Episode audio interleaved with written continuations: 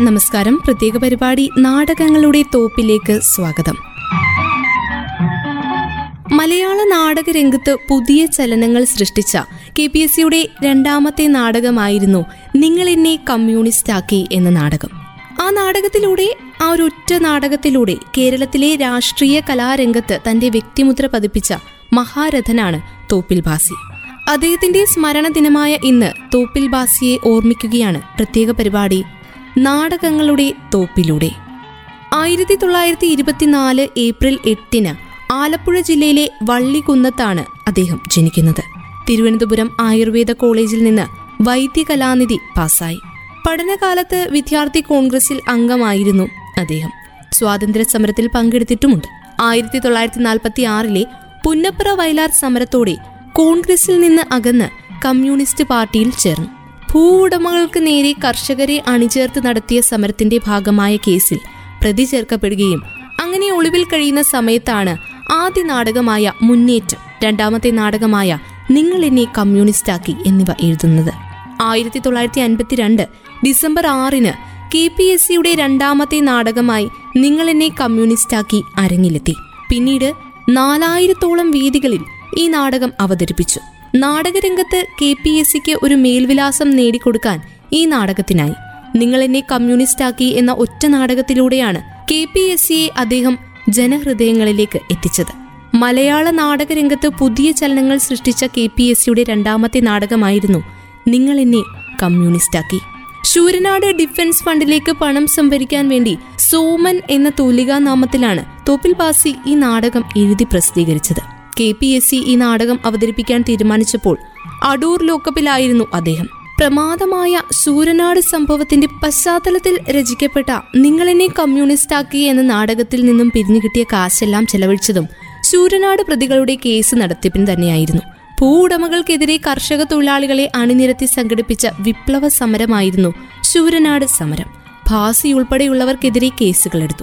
അദ്ദേഹം ഒളിവിൽ പോയ കാലത്ത് എഴുതിയതാണ് നിങ്ങൾ എന്നെ കമ്മ്യൂണിസ്റ്റാക്കി എന്നത്.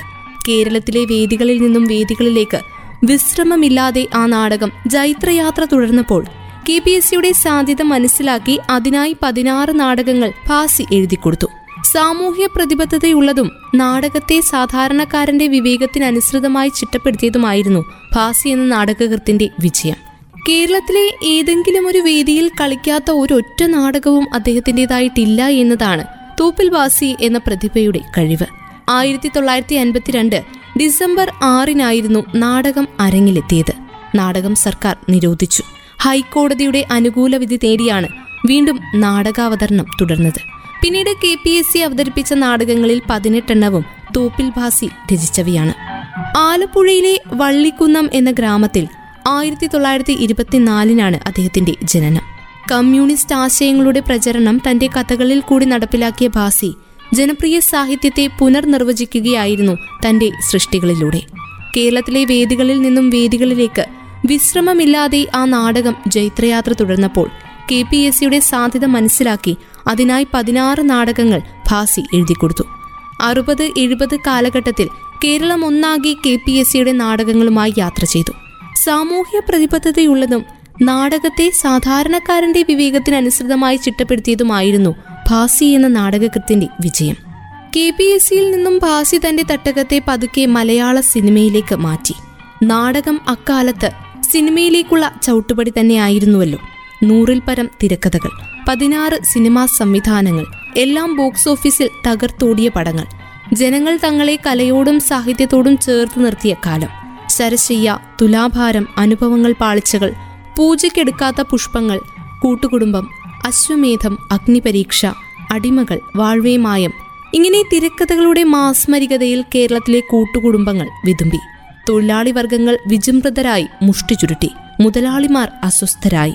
തോപ്പിൽ ബാസിയുടെ അക്ഷരങ്ങൾ കേരളീയ ജനജീവിതത്തിന്റെ അടിത്തട്ടുകളിലേക്ക് അപാരതയിലേക്ക് അവിസ്മരണീയമായ മുഹൂർത്തങ്ങൾ സമ്മാനിച്ചുകൊണ്ട് ചിരപ്രതിഷ്ഠ നേടി.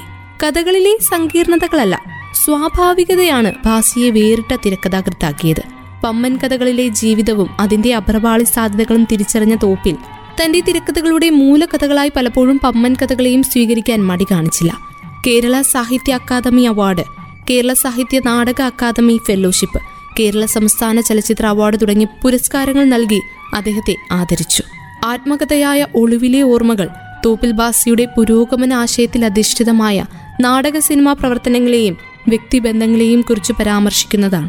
ഒന്നാം കേരള നിയമസഭ നിലവിൽ വന്നപ്പോൾ പത്തനംതിട്ട നിയോജക മണ്ഡലത്തെ പ്രതിനിധീകരിച്ച് അദ്ദേഹം നിയമസഭാംഗമായി.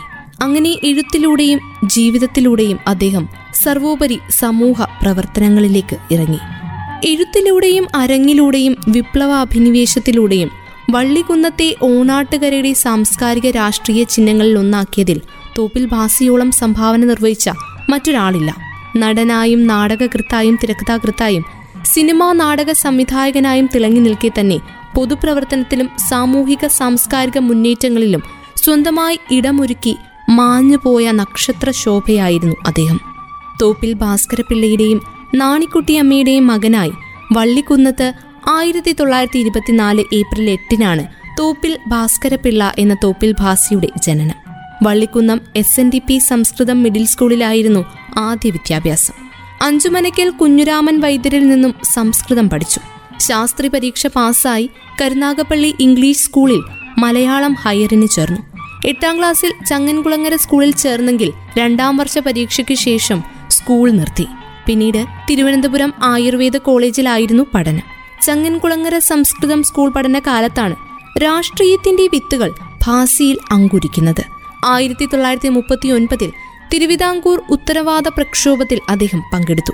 പോലീസ് മർദ്ദനവും ലോകപ്പ് വാസവും വേണ്ടിവന്നു. വായനയും കാമ്പിച്ചേരി കരുണാകരനുമായുള്ള അടുപ്പവുമാണ് ഭാസിയെ കമ്മ്യൂണിസത്തിലേക്ക് നയിക്കുന്നത്.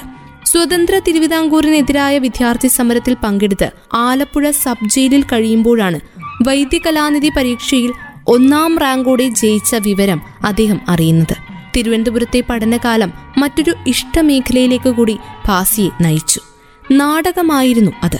വള്ളിക്കുന്നത്ത് ഏത് ആഘോഷത്തിനും ഒരു നാടകം പതിവായിരുന്നതുകൊണ്ട് ചെറുപ്പത്തിലെ അരങ്ങ് ഭാസിയെ ആകർഷിച്ചിരുന്നു. ആയുർവേദ കോളേജ് പഠനകാലത്ത് തിരുവനന്തപുരത്തെ കോളേജുകൾ തമ്മിൽ നടത്തിയ നാടക മത്സരത്തിൽ ഭാസി മികച്ച നടനായി. നാടകമായിരുന്നു ആദ്യ തട്ടകമെങ്കിൽ സിനിമയായിരുന്നു തോപ്പിൽ ഭാസിയുടെ രണ്ടാമത്തെ സർഗമേഖല. മുടിയനായ പുത്രൻ തിരക്കഥയാക്കിക്കൊണ്ട് ആയിരത്തി തൊള്ളായിരത്തി അറുപത്തി ഒന്നിലാണ് സിനിമയിലേക്കുള്ള കടന്നുവരവ്. അത് വിജയിച്ചതോടെ അദ്ദേഹത്തിന്റെ പതിനൊന്ന് നാടകങ്ങൾ തുടർച്ചയായി സിനിമയായി. ആയിരത്തി തൊള്ളായിരത്തി എഴുപതിൽ നിങ്ങളെന്നെ കമ്മ്യൂണിസ്റ്റാക്കി സംവിധാനം ചെയ്തുകൊണ്ട് സിനിമാ സംവിധാനത്തിലും അദ്ദേഹം വിജയമുദ്ര പതിപ്പിച്ചു.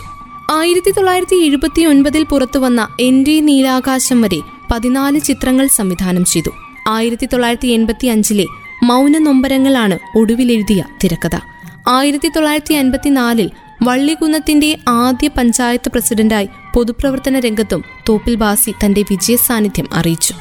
ആയിരത്തി തൊള്ളായിരത്തി അൻപത്തിനാലിൽ ഭരണിക്കാവ് മണ്ഡലത്തിൽ നിന്നും തിരുക്കൊച്ചി നിയമസഭാംഗമായി ആയിരത്തി തൊള്ളായിരത്തി അൻപത്തിയേഴിൽ പത്തനംതിട്ടയിൽ നിന്ന് ആദ്യ കേരള നിയമസഭയിലേക്കും തിരഞ്ഞെടുക്കപ്പെട്ടു. പതിനെട്ട് നാടകങ്ങൾ പ്രേമവും ത്യാഗവും എന്ന ചെറുകഥാ സമാഹാരം ഒളിവിലെ ഓർമ്മകൾ എന്ന ആത്മകഥ ഒളിവിലെ ഓർമ്മകൾക്ക് ശേഷം എന്ന സ്മരണാ സമാഹാരം ഇങ്ങനെയുള്ള നിരവധി രചനകളിലൂടെ തോപ്പിൽ ബാസി എന്നെന്നും മലയാളത്തിന്റെ മനസ്സിലുണ്ട്. അദ്ദേഹം ജനിച്ച തോപ്പിൽ വീട് ശൂരനാട് സമരകാലത്ത് പോലീസ് ആക്രമണത്തിൽ നാശാവസ്ഥയിലായ ശേഷം പിൽക്കാലത്ത് പൊളിച്ചുമാറ്റി സമീപത്ത് തന്നെ അദ്ദേഹം നിർമ്മിച്ച തോപ്പിൽ വീട്ടിലായിരുന്നു ഭാര്യയും മകളും അതിനുശേഷം താമസിച്ചത്. തോപ്പിൽ ഭാസിയുടെ സ്മരണാർത്ഥം വള്ളിക്കുന്നം പഞ്ചായത്ത് ഓഫീസിനും പൊതുജനാരോഗ്യ കേന്ദ്രത്തിനും അദ്ദേഹത്തിന്റെ പേരാണ് നൽകിയിട്ടുള്ളത്. അസുഖം മൂലം മുറിച്ചു മാറ്റിയ ഇടതുകാലില്ലാതെ ആയിരത്തി തൊള്ളായിരത്തി എൺപത്തി ഒന്ന് മുതൽ പത്ത് വർഷത്തിലേറെ ജീവിച്ച തോപ്പിൽ ബാസി ആയിരത്തി തൊള്ളായിരത്തി തൊണ്ണൂറ്റി രണ്ട് ഡിസംബർ എട്ടിനാണ് വിട പറഞ്ഞത്.